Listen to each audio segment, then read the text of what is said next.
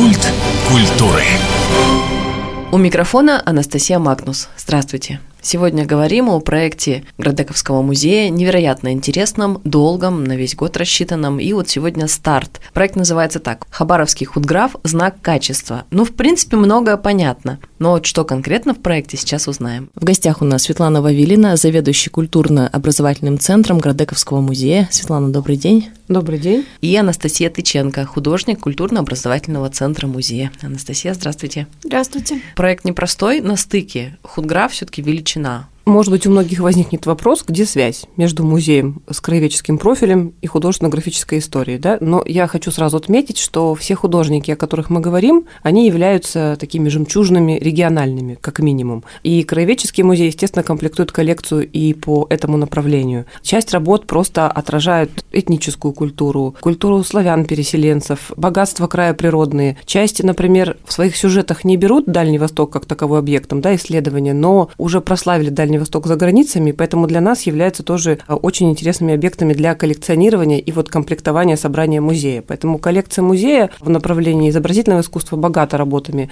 наших дальневосточников, а с точки зрения регионоведения, чем интересен конкретно факультет художественно-графический, это первый на Дальнем Востоке факультет, который готовил не только художников, но и профессиональных педагогов. И в год наставничества конкретно мы запускаем этот проект в связи с тем, что многие ученики тех героев, о которых пойдет речь, тоже уже давно прославленные не только художники, но и сами педагоги, то есть такие большие династии, воспитанные именно худграфом, и наш музей очень тесно с этим факультетом, как оказалось, связан. Часть выпускников в нем в течение многих лет работали, часть работает и сейчас, вот Анастасия в том числе пример. Еще на текущий момент около четырех человек, сотрудников музея, это выпускники худграфа Хабаровского. Часть являются авторами живописных полотен либо скульптур, которые представлены в экспозициях. Ну а сколько работ работы за кадром, которая сразу не видна человеку, и непонятно, что это, в принципе, работа художника именитого, наши так называемые живописные задники, да, это те холсты, которые являются, ну, условно, фоном для, например, мини-диорам, большие диорамы, если мы говорим об историческом корпусе в Зале природы, помним, конечно, Хатаморье, да, или кедрово-шоколистый лес. А кто не помнит, то welcome. Да, добро пожаловать, как всегда. А в музее Амура это был такой эксперимент в 2008 году,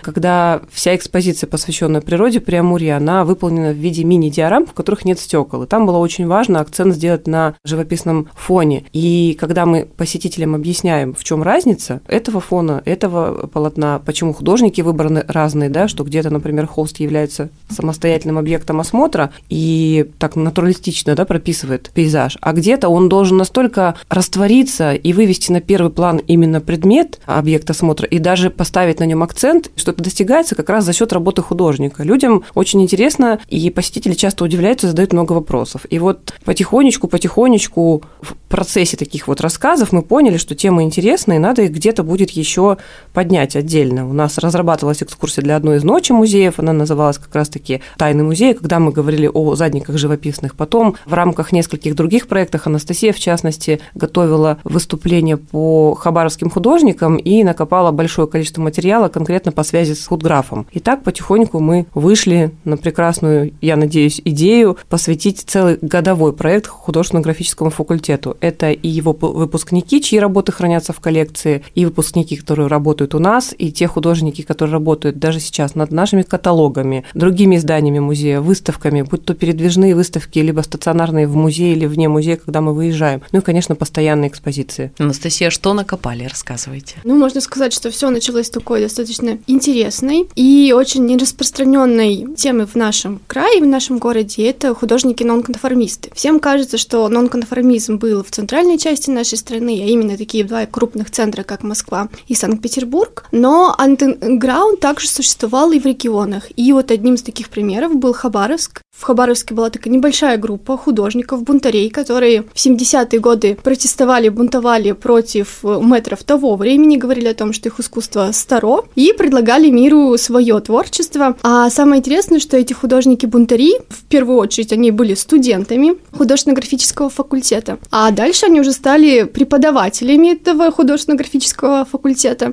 и воспитывали новые поколения, и уже, к примеру, в 80-х появилась другая группа художников, которые также уже забунтовала, ну, против художников 70-х, говоря о том, что их искусство уже не ново, и предлагали миру свое искусство. И можно говорить, что вот такая вот творческая... наследство. Да, ну, бунтарская творческая наследственность вдохновила нас на создание проекта и сказать, ну, как-то можно сказать, большой массе людей о том, какие у нас творческие, интересные художники работают в городе и за его пределы. Ну, и также в нашем музее. Из этой идеи, из этой концепции выросла часть выставки или часть проекта вот о худграфии, наверное. Да, и вот у нас получается первая встреча, которая открывает этот год. Бунтари 70-х, хабаровские художники нонконформисты. Она будет проходить 15 февраля. И мы как раз поговорим о них, и с них начнется наш такой творческий бунтарский год. Отлично. Бунтарский год это по-нашему. Там, наверное, Шабалин, Паукаев. Нет, они как раз таки художники 80-х. Мы будем говорить об Александре. Вторая волна бунтарей. Да. Ага. Мы будем говорить о студентах, которые вышли из объединения 100. Это студенческое творческое объединение. Один из ярких представителей Александр Петрович Лепетухин. Пробный шар, так скажем, на эту тему мы уже закатывали на Ночи искусств, которая прошла в прошлом ноябре. Настя подготовила два блока, два повторения, точнее, своего такого большого блока информационного. Включала не только лекционную часть выступления Насти, но еще и практическую, мастер-класс. И люди, которые пришли на первый заход, остались еще на второй, и в итоге они просидели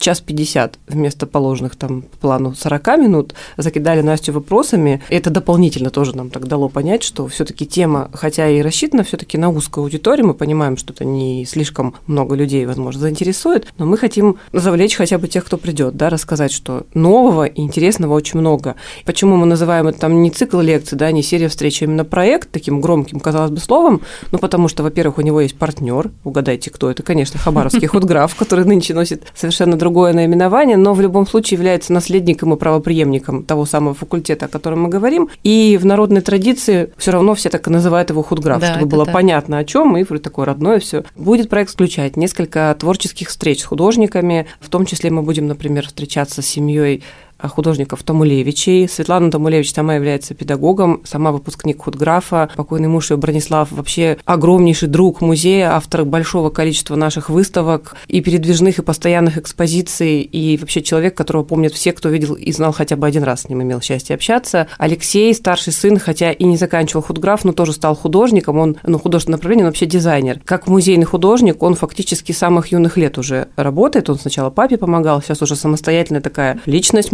музейно-художественная, работает со всеми практически музеями Дальнего Востока, и в плане дизайна он работает совсем в других уже техниках и программах, и тоже очень интересно об этом поговорить. А Светлана, она много лет с музеем сотрудничает в плане подготовки наших каталогов, и это тоже очень особенная работа для художника, там свои специфики, и она, я надеюсь, нам подробно об этом расскажет. Будет встреча с семьей Лепетухиных, это больше, конечно, такая встреча друзей, вечер воспоминаний, Э, несмотря на то, что Маша сама художница, дочка Александра Петровича, она такая скромная, говорит, она обо мне говорить сильно не нужно, давайте о папе. Но я думаю, что там мы соберем много желающих вспомнить хорошим словом Александра Петровича. Многие его ученики сейчас тоже педагоги и тоже сотрудничают и с музеями, с разными издательствами. Ну, главное, учат детей. Потом у нас будет выезд на пленер. Традиция худграфовских пленеров, она продолжается. Одно из самых частых мест, куда они ездят, это Сикачалян. Для музея Сикачалян тоже пространство очень знакомое. Петроглифы и музей, который когда-то был филиалом нашего музея, сейчас только школьный существует, но мы поддерживаем дружеские связи с коллегами, поэтому мы хотим совместить, немножко поговорить об истории села самого, в истории, конечно, петроглифов, ну а главный наш акцент это будет пленерная живопись, да, и вы- выезд вообще, сам формат. То есть мы наберем группу, поедем далеко на автобусе, слушать много интересных фактов, ну и, конечно же, Порисовать. писать натуры, да. Вот несколько художников мы хотим провести мастер-класс, поэтому будем приглашать не только тех, кто учится в направлении профильном, но и тех, кто хочет, в принципе, узнать, что это такое, знаете, так прощупать почву,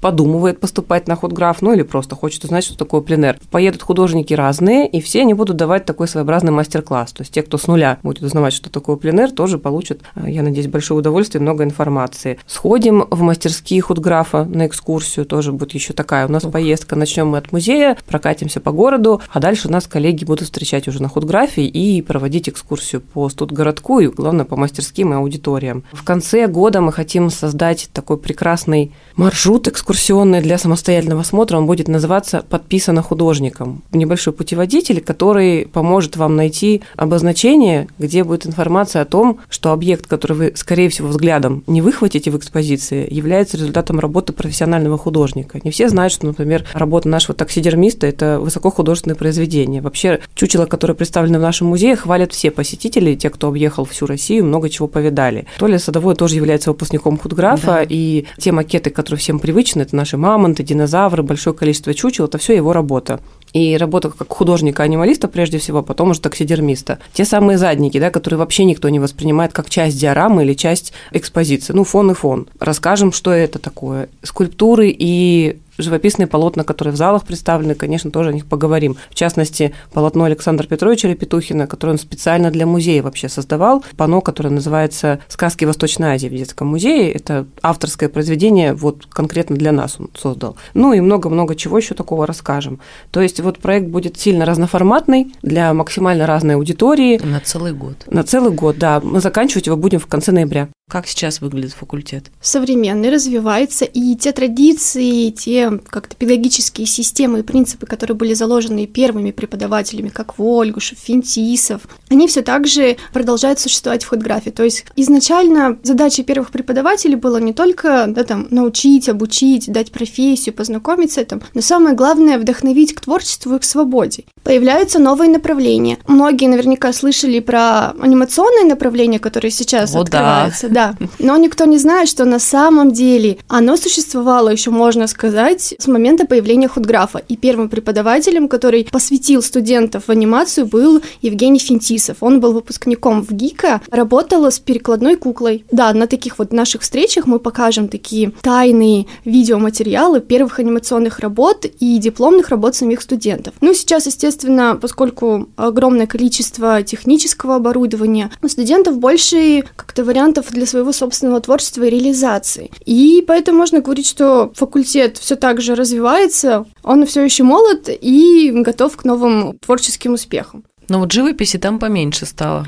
Живописи стало поменьше, это факт. Но, возможно, это связано с тем, что... Компьютера стало побольше. Да, компьютера стало побольше. Как бы визуальное искусство, оно не только ограничивается живописью. Но, к примеру, можно говорить о том, что вот а, направление графики, там, печатные, разные формы стампа, оно все так же остается популярным. Сейчас в целом в, ну, как это, в искусстве, да, мы, если мы возьмем мировом, больше идет тенденция к иллюстрированию, к оформлению книг, каких-то плакатов, плакатов, поэтому как бы можно говорить, что печатная графика, технические наборы, да, когда мы создаем в каких-то графических программах те же самые плакаты, афиши, они сейчас все-таки более востребованы.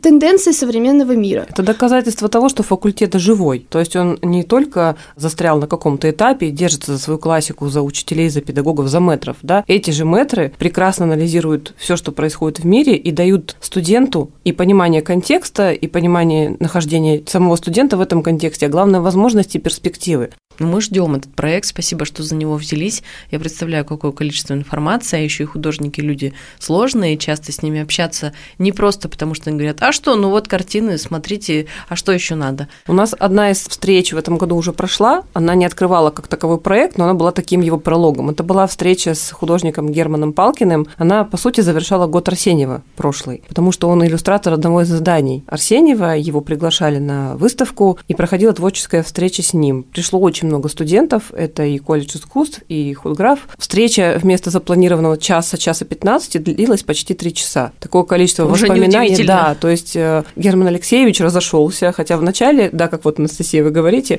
ну а что, собственно, рассказывать? Ну, немножко расскажу здесь, немножко тут. Дальше пошли вопросы, потому что куратор выставки Марина Белкина проводила ее встречу в формате интервью, и вопросы ее, потом уже из зала, э, друзей и коллег э, самого Германа Алексеевича, которые пришли, они вот его растормошили, и поток э, воспоминаний, советов, каких-то творческих э, интересных штук. Вот он пошел. Это удивительно всегда слушать. Ну, в общем, говорю, до встречи и спасибо, что пришли сегодня. До свидания. До свидания. В гостях у нас были Светлана Вавилина, заведующий культурно-образовательным центром музея имени Градекова, и Анастасия Тыченко, художник культурно-образовательного центра музея имени Градекова. Меня зовут Анастасия Магнус. До встречи в эфире.